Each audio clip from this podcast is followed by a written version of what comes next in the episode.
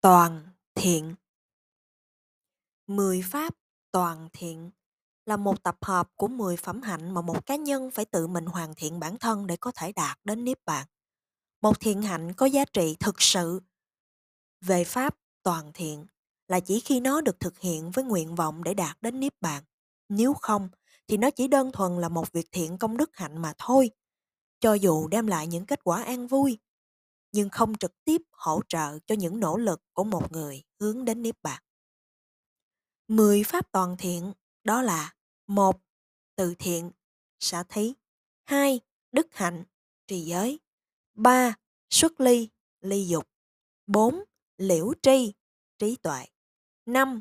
Nỗ lực, tinh tấn. 6. Kiên nhẫn, nhẫn nại. 7. Chân thật, chân thật.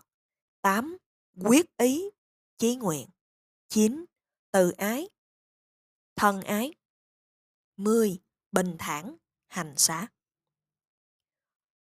Tôi muốn nói thêm, với sự trợ giúp của lời giới thiệu sẽ không còn bị khó khăn cho việc hiểu biết những pháp thoại. Việc đặc biệt quan tâm đã được thực hiện chẳng phải cho việc sử dụng thuật ngữ Pali, ngoại trừ chúng đã được sử dụng một cách thường xuyên và có vẻ như là thông thạo, nếu độc giả đã tích hợp chúng vào trong vốn từ vựng của mình. Tôi muốn nói đến những thuật ngữ như là giới, định, vân vân. Ở phần cuối của quyển sách này, độc giả sẽ tìm thấy một bản mục lục những từ Pali gợi nhớ để ghi nhớ.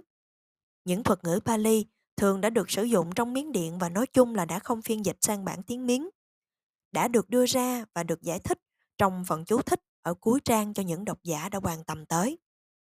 Quả là không cần thiết cho độc giả phải thấu hiểu nền tảng triết học của Phật giáo trước khi đọc quyển pháp thoại này. Thay vào đó, vị ấy nên cố gắng mở rộng tâm thức của mình vào sự giản dị và chân thành sâu xa, mà đó là những đặc tính của vị thuyết giảng và ngôn từ của Ngài.